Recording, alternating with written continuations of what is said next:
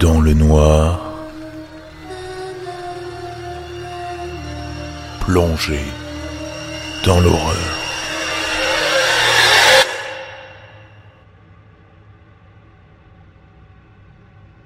Voir la porte du grenier dans ma cave m'a donné une sorte de vertige. Je ne voulais pas l'ouvrir.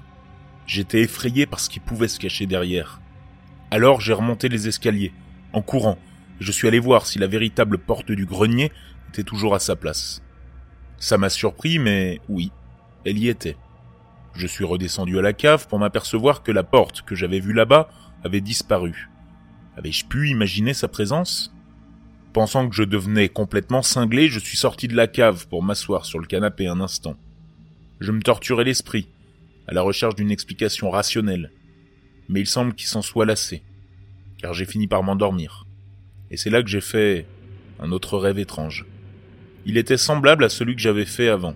J'étais assis sur le canapé, regardant la télé, quand j'ai entendu un grattement.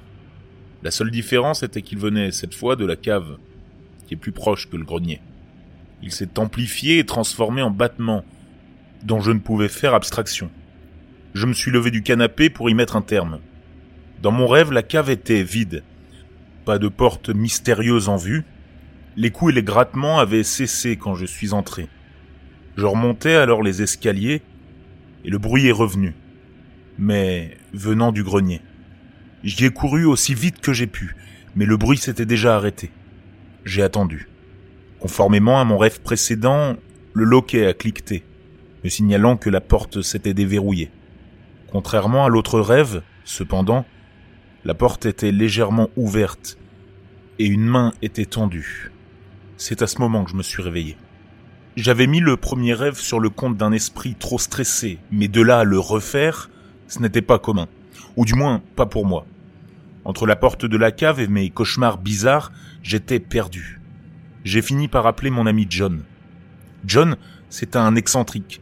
C'est le type de gars qui croit aux extraterrestres, aux fantômes, aux théories du complot, à l'occultisme et à toutes ces autres choses.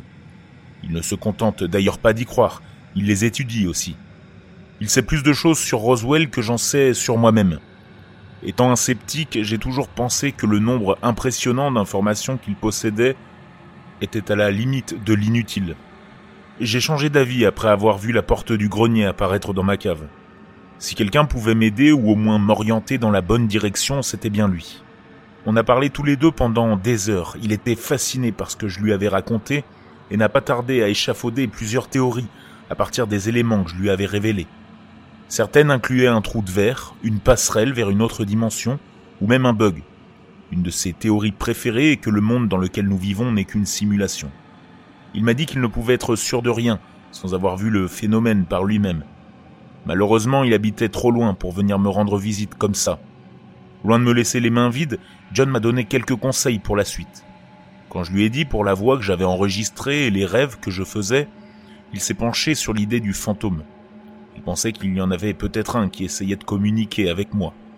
Il m'a dit de mettre le dictaphone dans la cave et de poser quelques questions à l'esprit. Je pourrais ainsi écouter l'enregistrement après pour la voix. Il m'a aussi recommandé de faire la même chose dans le grenier. Bien que peu convaincu par ces méthodes, je lui ai promis que j'essayerais. Après tout, je ne pouvais pas juste m'asseoir en espérant que la situation se résolve d'elle-même. Je n'aimais pas l'idée de monter au grenier, mais il fallait bien que je tente quelque chose. Dès que j'ai raccroché avec John, j'ai mis son plan en action. J'ai commencé par la cave. Je suis descendu à la cave et j'ai lancé l'application pour enregistrer de mon téléphone. J'ai commencé à poser quelques questions en faisant une pause entre chaque, pour que la chose puisse répondre. Je lui ai demandé des choses banales comme son nom, son âge et ce qu'elle voulait. Après environ cinq minutes d'interrogatoire, j'ai stoppé l'enregistrement pour écouter. J'ai dû m'écouter en train de poser ces questions un million de fois, espérant que je distinguerais quelque chose sur l'enregistrement. À mon grand désarroi, personne ne me répondait. L'aventure allait donc continuer dans ce grenier. J'ai monté à contre-coeur les marches menant au grenier. Je suis resté un moment à fixer la porte, avant de prendre une grande inspiration et de déverrouiller ce foutu loquet. Il n'y avait rien dans la pièce, à part les biens ayant appartenu aux anciens propriétaires. Quand j'ai acheté la maison, elle avait besoin d'être un peu rénovée, pour tout vous dire. Les propriétaires avant moi n'avaient pas le câble, pas l'électricité, et la plomberie était plus que douteuse. De plus, ils avaient laissé toutes leurs affaires ici. Je me suis débarrassé de la plupart, mais je n'ai pas touché à ce qui était dans le grenier. Je n'avais pas besoin de cet espace et je ne voulais pas dépenser plus d'argent pour vider la maison. J'ai un peu regardé ce qui se trouvait euh, au grenier, curieux de voir ce que, techniquement, je possédais. C'est ainsi que j'ai trouvé quelques trucs intéressants, comme une vieille carte postale de Paris, un étrange collier pour chien, et un livre sur la sorcellerie. Le malaise a surgi pendant que je parcourais ma nouvelle collection. Le plafond anguleux, les antiquités et la grande fenêtre avec vue sur ma cour donnaient un certain charme à la pièce, mais j'avais toujours cette répulsion pour les greniers. J'ai appuyé sur le bouton pour enregistrer avant de poser mon téléphone au milieu du grenier. J'ai posé les mêmes questions que dans la cave, mais en laissant moins de temps entre chaque. Je voulais vraiment foutre le camp d'ici au plus vite. Avant d'arrêter l'enregistrement, j'ai pensé à quelque chose. Peut-être que l'esprit allait répondre si je lui posais la même question que dans mon sommeil. Alors je me suis éclairci la gorge et j'ai demandé ⁇ Où es-tu ?⁇ Après cette dernière question, j'ai appuyé sur le bouton Stop pour écouter l'enregistrement. Il était presque comme celui de la cave. Des questions sans réponse. Ce n'est qu'à la fin, après la dernière question, que j'ai entendu un murmure familier. Derrière toi. Après avoir entendu la voix, je me suis immédiatement retourné. Il n'y avait rien derrière moi.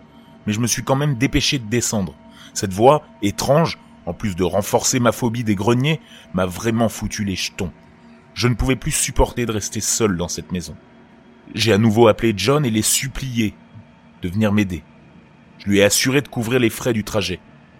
Il était d'abord réticent, sachant qu'il devrait passer la nuit chez moi et prendre sa journée. Mais finalement, sa curiosité l'a emporté, et après réflexion, il a accepté de venir. Je l'ai attendu patiemment en essayant de ne pas paniquer. Chaque petit craquement de la maison m'alarmait, à tel point que j'ai fini par aller dans ma voiture. Rassuré dans cette dernière, je ne pouvais m'empêcher d'examiner ma maison. J'ai commencé à me poser des questions du genre. Est-ce qu'elle est hantée? Est-ce que les fantômes existent vraiment? Et ma préférée, c'est donc ça qu'est devenue ma vie Bien que les questions étaient rhétoriques, je connaissais les réponses. Alors que je fixais la maison avec désespoir, j'ai remarqué quelque chose du coin de l'œil. C'était une silhouette debout à la fenêtre du grenier. Bon sang, qu'est-ce que c'est que ce bordel? Qu'est-ce que je fais? C'est tout ce qui m'a traversé l'esprit après avoir vu la sombre silhouette. Après un petit temps, cette dernière s'est éloignée de la fenêtre, hors de ma vue. Une fois parti, j'ai pris le temps de réfléchir pendant quelques minutes. Puis, dans un élan de courage, j'ai choisi de retourner dans la maison et au grenier. Dingue, je sais. Mais c'est ma maison et il fallait que je montre à cette chose que je n'avais pas envie de rentrer dans son jeu, même si j'étais terrorisé. D'ailleurs, John m'aurait tué si je n'avais pas suivi ce foutu truc. Confiant mais toujours tremblant, je me suis rendu au grenier. J'ai ouvert la porte avec force, sans hésiter. J'ai pénétré à l'intérieur d'un pas ferme, comme si je possédais l'endroit. Après tout, c'était le cas. Il n'y avait pas trace d'une silhouette fantomatique, mais j'ai remarqué une subtile odeur de cire de bougie.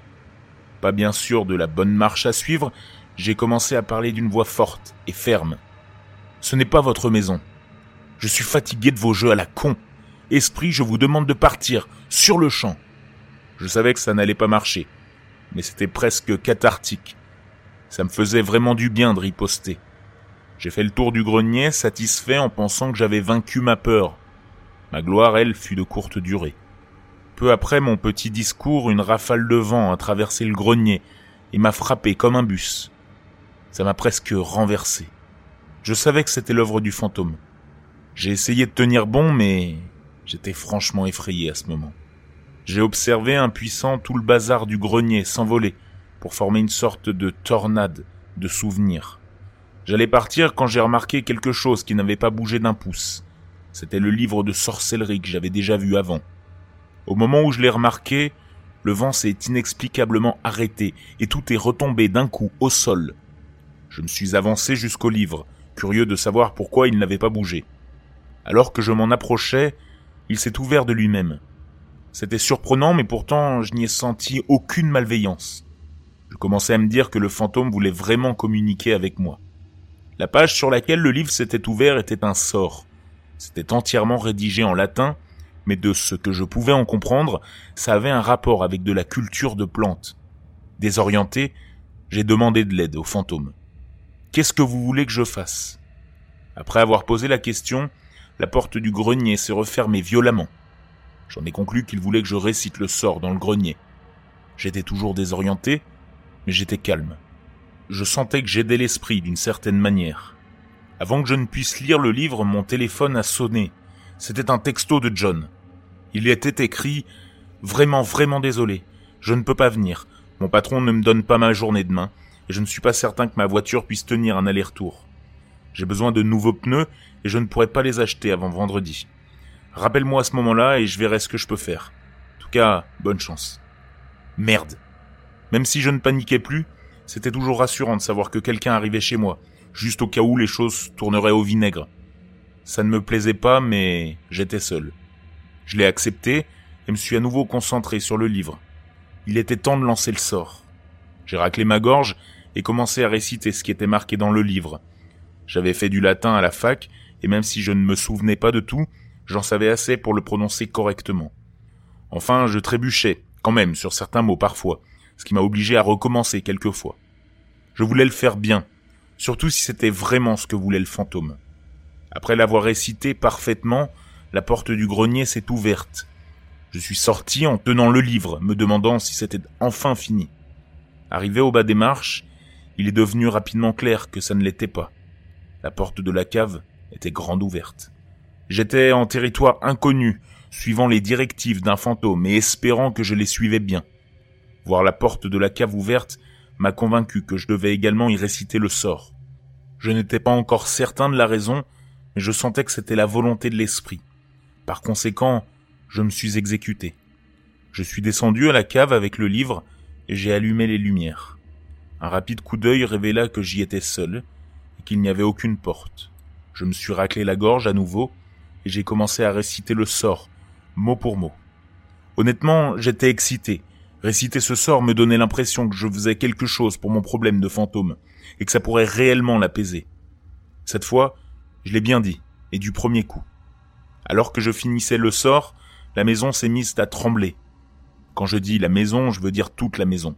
La cave et tout le reste. Je n'avais jamais vécu de séisme avant, mais ça semblait être la seule explication logique à ce qui se passait. Ce n'est qu'en balayant la pièce du regard, au milieu de ce bordel, que j'ai compris. C'était le sort. Là, sur le mur du fond, tremblant avec le reste de la maison, il y avait la porte du grenier. Je me demandais si c'était le sort qu'il avait invoqué, tout en faisant trembler la maison. La secousse a fini par s'arrêter, et je me suis retrouvé seul avec la porte, ce qui confirmait mon hypothèse. J'ai attendu une minute ou deux pensant que la porte s'ouvrirait d'elle-même, mais ce ne fut pas le cas. Il semblait que je devais l'ouvrir de moi-même. Ça ne m'enchantait pas, mais j'étais allé trop loin pour reculer. J'ai pris mon courage à deux mains et me suis avancé vers la porte. Je l'ai ouverte sans peur, comme je l'avais fait en haut. Derrière se trouvait une surprise. C'était le grenier. Le grenier d'en haut. Tout était identique, sauf qu'il y avait un homme qui se tenait à la fenêtre. En m'entendant ouvrir la porte, il s'est retourné. Ses yeux se sont écarquillés en me voyant. Il a couru si vite dans ma direction que j'ai à peine eu le temps de reculer d'un pas. L'homme s'est précipité dans la cave à travers la porte. Il s'est retourné il l'a refermé immédiatement, en prenant soin de verrouiller le loquet. Il s'est tourné vers moi, m'a pris par les épaules et m'a regardé, droit dans les yeux. J'étais perplexe et j'avais peur pour ma vie. Puis il a parlé. Merci, merci, merci, merci infiniment. Après m'avoir exprimé sa gratitude, l'homme m'a lâché et s'est précipité en haut, mais non sans se retourner une dernière fois pour me donner un conseil. Quoi que tu fasses, ne va pas là-dedans. Il m'a indiqué la porte du grenier avant de sortir de la cave. J'ai couru après lui pour lui poser quelques questions, mais quand je suis remonté, il n'était plus là. Ma porte d'entrée était ouverte, et je pouvais le voir courir sur la route mal entretenue qui menait à la ville. Et c'était tout. J'ai dormi la nuit dernière sans bruit ni problème paranormaux. J'ai même mis en place les caméras et le dictaphone pour être sûr. Ils n'ont absolument rien donné. Je ne sais pas ce qui s'est passé, mais je suis sûr d'une chose. L'homme qui est sorti de derrière la porte du grenier n'était pas un fantôme. C'était une personne vivante, en chair et en os.